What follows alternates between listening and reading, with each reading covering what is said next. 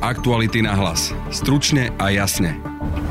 Ministerka spravodlivosti Mária Kolíková predstavila dlho očakávanú reformu trestného práva. Zmenia sa tresty za marihuanu, no zďaleka nie len to. Zavádza sa trestanie za šírenie nepravdivých informácií, niektoré skutky sa budú trestať menej prísne a niektoré naopak ešte prísnejšie ako dnes. Ak sa niekto teraz cítil neobmedzený v šírení nepravdivých informácií, tak uh, mal by teraz zaradiť spiatočku. Druhou témou dnešného podcastu je dianie v Česku. Menovanie novej vlády tam komplikuje prezident Miloš Zeman. Kolegyňa Denisa Hopková sa o tom rozprávala s českým novinárom Jaroslavom Kmentom. Tak je to vlastně jako, že chcete po nějakém kouzelníkovi, aby vyčaroval úplně jakoby nový stát. Jo. A to Petr Fiala samozřejmě není. To není žádný Harry Potter s hůlkou, která by všechno napravila. Počúvate podcast Aktuality na hlas. Moje meno je Peter Hanák. Partnerom tohto podcastu je Plamienok, nezisková organizácia, ktorá poskytuje profesionálnu starostlivosť deťom, ktoré stratili rodiča a pomáha rodinám s ťažko a nevyliečiteľne chorými deťmi. Podporiť ich v tejto činnosti môžete na www.plamienok.sk Aktuality na hlas. Stručne a jasne. Slovenské trestné právo je v niektorých oblastiach považované za jedno z najprísnejších v Európe. Ministerka spravodlivosti, zvolená za za ľudí a dnes nominantka SAS Mária Kolíková, predložila veľkú novelu trestného zákona, ktorá mení tresty, ale aj definície niektorých trestných činov. Najdiskutovanejšie je trestanie šírenia nepravdivých informácií. Áno, zavádzame nový trestný čin šírenie nepravdivej informácie. Osobitne sme svedkami toho, že sa šíria nepravdivé informácie, ktoré súvisia s pandémiou ochorenia COVID-19 a ktoré sú vlastne svojím dopadom spôsobile ohroziť aj životy a zdravie ľudí. Týchto ľudí, ktoré im uverili, ale aj ostatných, ak to súvisí práve s otázkou, či sa ľudia napríklad zaočkujú alebo nezaočkujú. A nie je to ich slobodnej vôli na základe pravdivých informácií, ale preto, že sú vlastne predmetom obete, obeťou e, nepravdivých informácií. Je dôležité, aby ľudia dostávali pravdivé informácie, keď sa rozhodujú o závažných otázkach, ktoré súvisia s ich životom. Ďalší trestný čin, ktorý je vlastne uh, aktuálny a ktorý zavádzame v súvislosti s, s pandémiou, je podnecovanie nenávisti, ktoré súvisí práve aj, môže súvisieť práve aj s výkonom povolania a s opatreniami, ktoré súvisia s ochranou uh, pred pandémiou. Keď ste hovorili o tej uh, definícii toho nového trestného činu, tam pod to môže spadať pomerne veľa prejavov e, na internete, taký, čo má spôsobilosť ovplyvniť ľudí vo, v rozhodovaní o vážnej veci a tak ďalej. Napríklad taký poslanec Blaha podľa vás, e, keď tento zákon prejde, bude musieť obmedziť svoju komunikáciu v tej forme, ako ju momentálne prevádzkuje? Ja myslím, vzhľadom to, že sa pýtate ministerky spravodlivosti, tak určite nie na mieste, aby som hovorila ku konkrétnym osobám, že či naplňa alebo nenaplňajú skutkovú podstatu toho alebo toho trestného činu.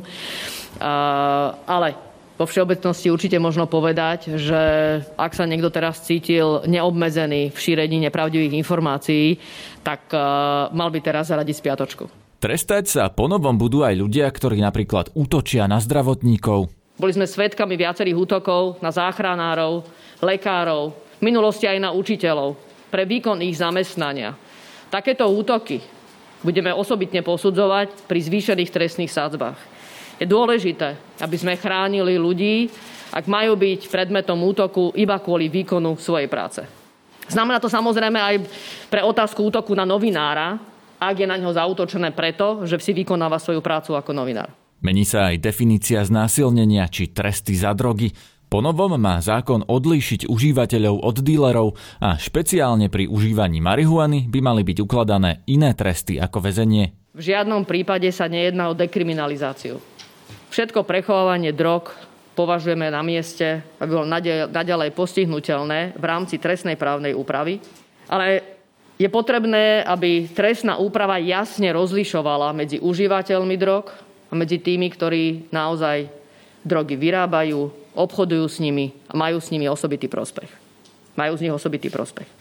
To sa dá docieliť tým, že stanovíme práve presné množstva drog, pri ktorých bude zrejme, že toto sú tie, ktoré sú určené pre vlastnú potrebu a nám nahradíme tým tzv. obvyklú jednorázovú dávku, čo nebolo zrejme vlastne, čo tým dnes je. A súčasne odlíšime od tých ostatných trestných činov, ktoré súvisia s drogami, ten trestný čin, ktorý súvisí s prechovávaním marihuany. Osobitne tu máme za to, že trestnou sankciou nie je na mieste, aby bol trest odňatia slobody, ale ak sa jedná o nepatrné množstvo, tak treba to nahradiť iným trestom ako trestom odňatia slobody.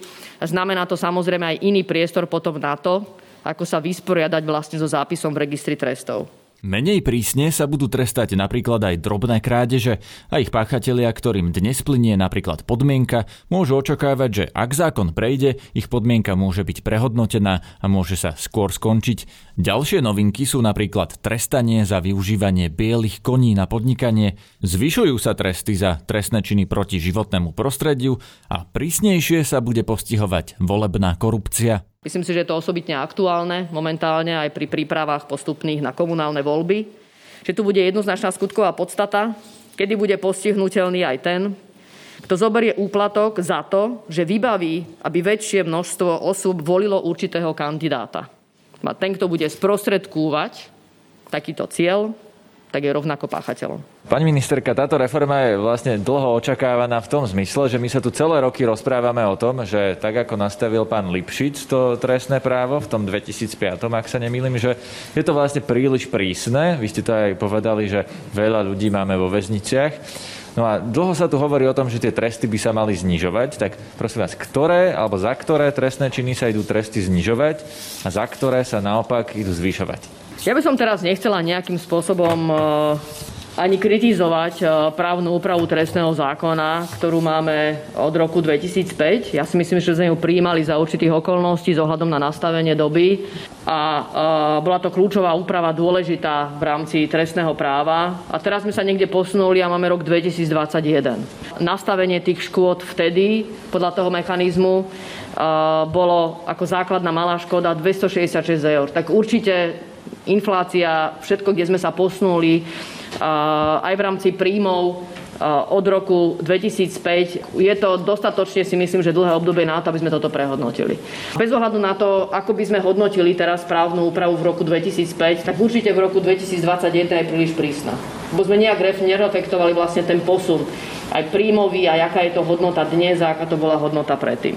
A ak sa bavíme o sprísňovaní e, trestných činov, tak vám môžem povedať príklady. Tie, ktoré sú z finančnej oblasti, tak je to trestný čin zavineného úpadku, poškodzovanie veriteľa, zvýhodňovanie veriteľa, ako som povedala, volebná korupcia sama o sebe s e, ohľadom na výšku e, trestnej sadzby, ako sme ju určili, je vlastne teraz vyššia. Ďalej je to násilie proti skupine obyvateľov, nebezpečné vyhrážanie, nebezpečné prenasledovanie, ublíženie na zdraví na chránenej osobe. Tu jednoznačne, keď si porovnáte tie trestné sadzby predtým a teraz, tak sme ich teraz vyšili. No čo od toho vlastne čakáte? Lebo e, vy zároveň teda niekde znižujete, niekde zvyšujete. Čakáte, že nám klesne počet väzňov, alebo čakáte, že teda sa tie väznice naplnia len iným typom páchateľov? Ja mám očakávanie, že nastavenie právnej úpravy v trestnom práve bude spravodlivé, rešpektujúce to, že sme moderná demokratická spoločnosť. No ale tá sankcia by mala byť primeraná, veď nechceme tu nikomu ocekávať ruky, nohy. Chceme, aby sme viedli ľudí k tomu, aby rešpektovali ten zákon, ale musí to byť nejaká primeraná, spravodlivá uh, miera. Uh, a to, to je kľúčová snaha v rámci tej právnej úpravy. A, a to porovnanie osôb, koľko ich máme väznených u nás a koľko ich máme väznených v iných krajinách, áno, môže byť nejakým indikátorom, že sa treba na to poriadne pozrieť. Nemôžem povedať, že teraz môjim cieľom je vyľudniť väznice. To tak nie je, to nie je pravda. Teraz sa vrátim späť k tomu ohováraniu, lebo to je práve príklad toho, kde Slovensko malo, teda stále má najprísnejšiu úpravu v Európe, až 8 rokov môžete stráviť vo väzení za ohováranie.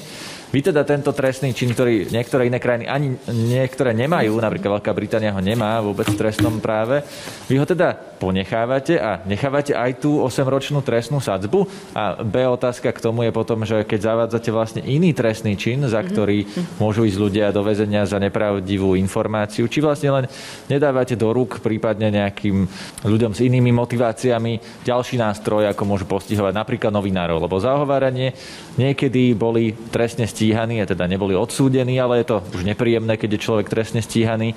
Aj novinári, viacerí. No každopádne pri základnej skutkovej podstate uh, je to jeden z tých trestných činov, kde nemôže byť nastolený trest odňatia slobody. To je výrazná zmena. Takže to určite je posun dole.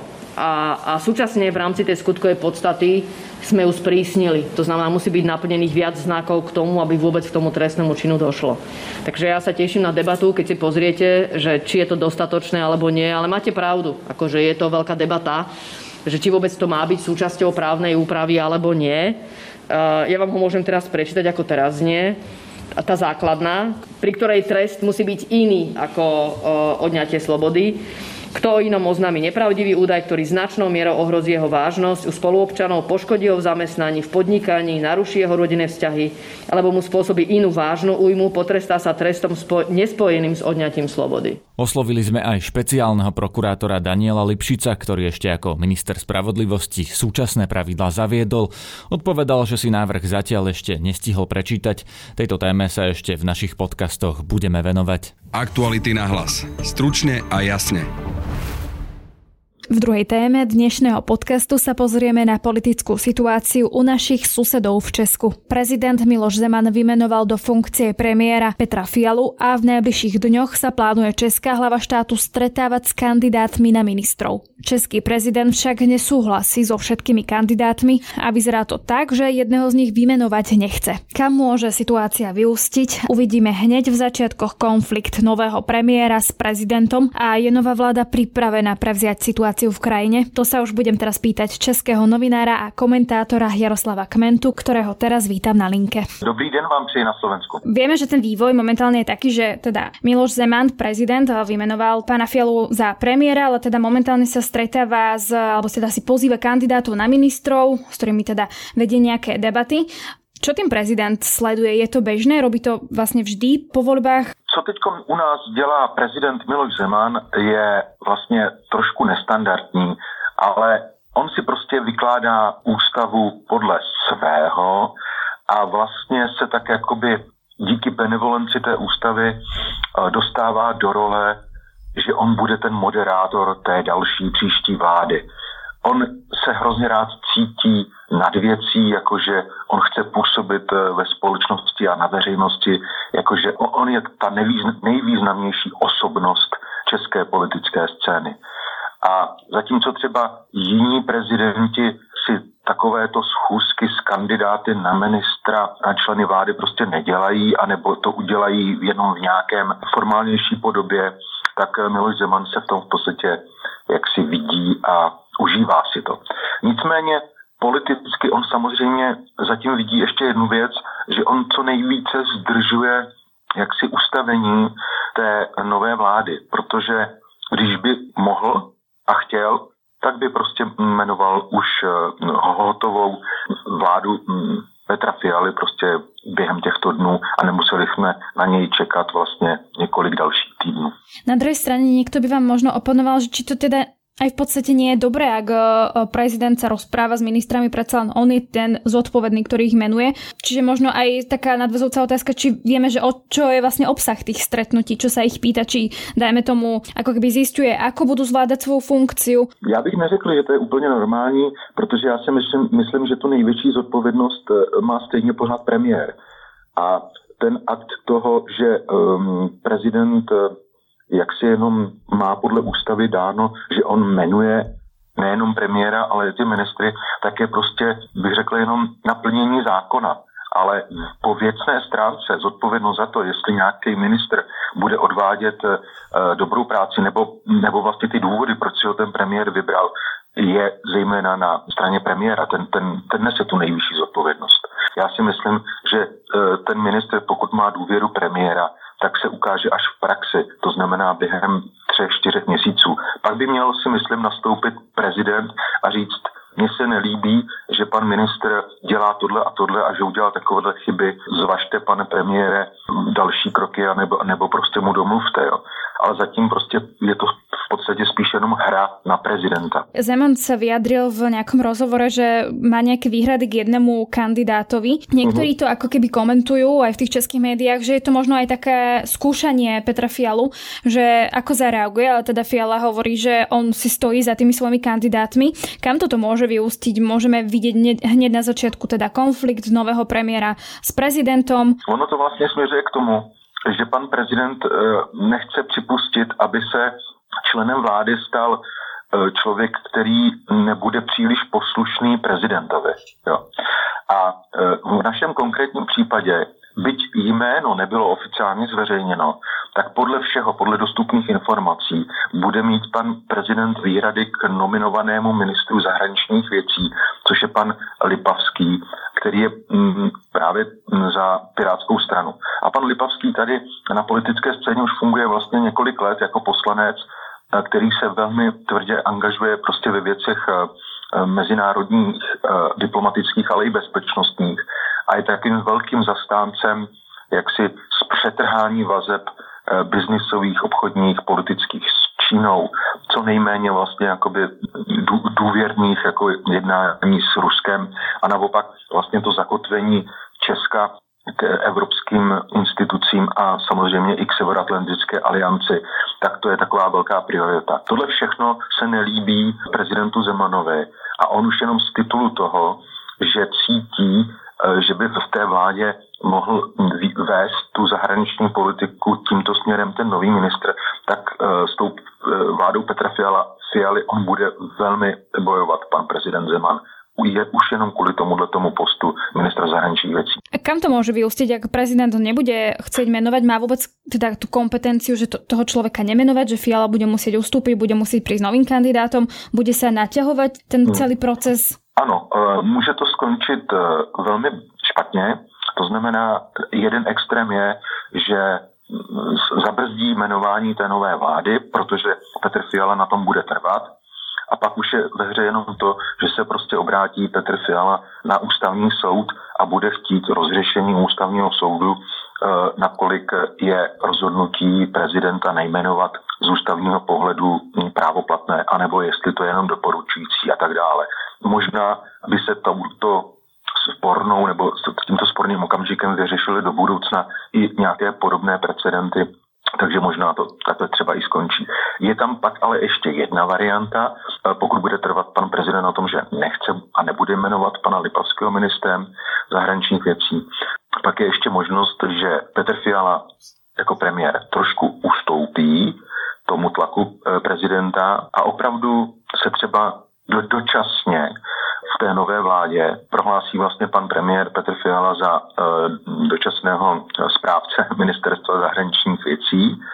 A já si myslím, že v takovém případě by mohl uh, pan premiér Fiala a zároveň minister zahraničních věcí Petr Fiala jmenovat svým prvním náměstkem na ministerstvu zahraničních věcí pana Lipavského a svěřit mu vlastně ten rezort. Když to tak sečtete a potrhnete, tak jde jenom o politickou hrádku eh, Miloše Zemana, jak si prosadit ten svůj názor a svůj vliv, protože ve finále to stejně nakonec skončí tím, že tady bude vládnout vláda Petra Fialy. No a teda, keď už sa preniesieme k tomu, keď začne vládnuť nová vláda, do akej situácie prichádza tá, tá vláda? S čím všetkým sa bude pasovať? A teda určite je všetkým jasné, že ich tam čaká aj situácia s pandémiou, teraz sa rieši aj e, zdrážovanie cien energií, čiže to sú asi všetky uh-huh. také veci, pre ktoré sa budú musieť nejak postaviť. Ono se to v podstatě jenom hra na zdržovanou, jo.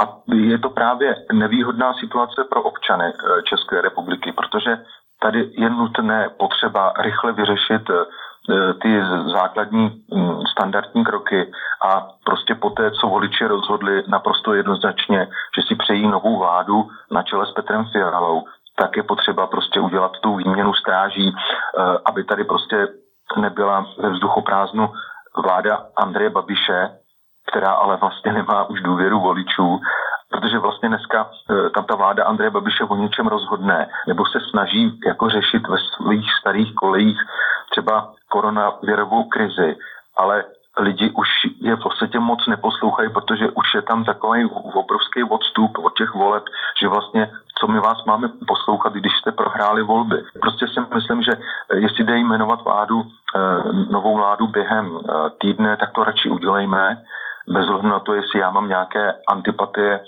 s jedním nebo dvěma ministry, protože se ocitáme ve stavu, já bych to přirovnal k nějaké jako válečné situaci. Jo. Sice tady nás neohrožují tanky a letadla, ale ohrožuje nás tady vlastně nějaký neviditelný vir, který ale prostě kosí stovky tisíc lidí po celém světě. Ešte by som sa teda vrátila k vašej novej vláde, keď bude vymenovaná. Napríklad na Slovensku v marci budeme mať dva roky od volieb a tá vláda vlastne prišla do toho, že bola tu pandémia, síce to boli začiatky pandémie a za to obdobie, čo tú pandémiu máme, už niektoré veci e, máme nejak ujasnené, ale ako keby všetko, s čím teda oni prichádzali, to muselo ísť kvôli pandémii nabok. A riešili hlavne teda tú pandémiu a museli predstavovať veľmi nepopulárne opatrenia. Čo teda očakávate od vašej novej vlády? Je pripravená na tie problémy, ktoré prídu? Očakávate, že teda môžete mať podobný vývoj ako u nás? Já si myslím, že tato nová vláda Petra Fialy, když použiju výraz, který kdysi dávno použil uh, Miloš Zeman někdy kolem roku 1998, co si pamatuju, tak on řekl, že hm, jeho vláda je vládou sebevrahu. A on to myslel tak, že prostě jdou do, do těžké situace a že je to skoro předem prohraná bitva, takže jako, jako by šli na popravu. A já si myslím, že tohle by se hodilo dneska říct o té vládě Petra Fialy, že to je svým způsobem vláda e, sebevrahu, protože jít e, v situaci, kdy Českou republiku jako politicko-ekonomicky spustošil e, nejenom celosvětová pandemie koronaviru, ale taky vlastně samotná vláda Andreje Babiše, která se tady chovala velmi nehospodárně a vlastně v podstatě udělala obrovskou ránu do státního rozpočtu a do různých společenských témat a do eh, odvětví do hospodářství a života, tak je to vlastně jako, že chcete eh, po nějakém kouzelníkovi, aby vyčaroval úplně hm, jakoby nový stát. Jo. A to Petr Fiala samozřejmě není. To není žádný Harry Potter s hůlkou, která by všechno napravila.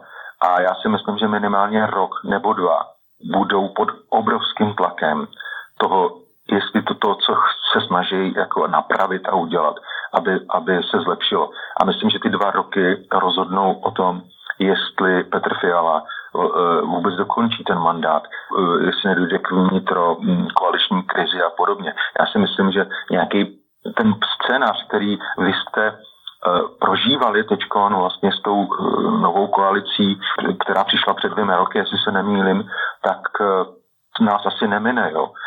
Bude to hrozně těžký. Já třeba doufám a budu věřit prostě radši lidem typu pana Rakušana, což je nominovaný ministr vnitra a taky velmi sympatický šéf hnutí stan, který si myslím působí velmi dobře na veřejnost a má obrovskou energii a sílu prostě pomoct té republice a té politice.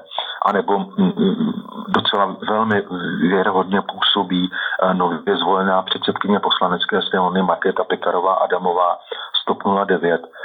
Minimálně v tom, že se zlepší třeba politická kultura v zemi ta nám tady vlastně dneska hrozně chybí. My tady samozřejmě budeme řešit i, i problémy ekonomické spojené s koronavirem a podobně, ale my tady taky potřebujeme dát dohromady normální politiky.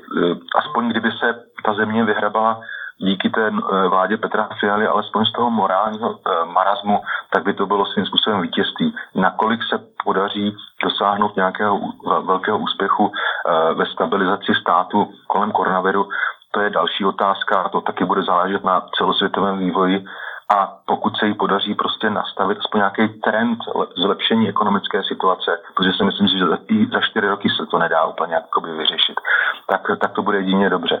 Takže já stejně i tak, i když nás čekají problémy, tak já tleskám tomu, jak dopadly volby a že přišla změna. Ďakujem pekne, to bol novinár a komentátor Jaroslav Kmenta. Ďakujem také, nashledanou. Na dnešnom podcaste sa podielali aj Valentína Rybárová a Matej Ohrablo. Zdraví vás Peter Hanák. Aktuality na hlas. Stručne a jasne.